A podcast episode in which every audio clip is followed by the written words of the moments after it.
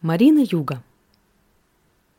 Графиня Вишня взяла фарфоровую чашечку, поднесла к губам, намереваясь сделать глоток божественного напитка, как вдруг раздалось за ее спиной. «Вишенка?»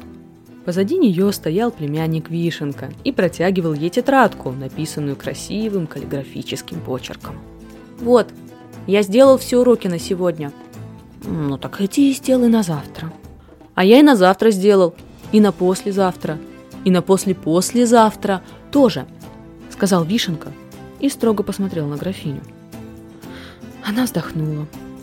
С тех пор, как они забрали Вишенку из деревенской школы на домашнее обучение, в замке стало беспокойно. Талантливый мальчик только и делал, что учился. Тогда иди и сдай ОГЭ. Вишенка пожал плечами и вышел из комнаты. Графиня вздохнула и вновь поднесла чашку к губам.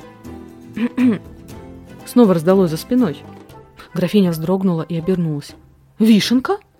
«Вот, ОГЭ сдал», — сказал Вишенка и протянул документ. «Ну так... иди, сдай ЕГЭ!» Графиня слегка разнервничалась. «Уже». «Что уже?» «Уже сдал, вот». Вишенка немного покраснел и протянул аттестат за одиннадцатый класс. Графиня с грустью посмотрела на успевший остыть чай.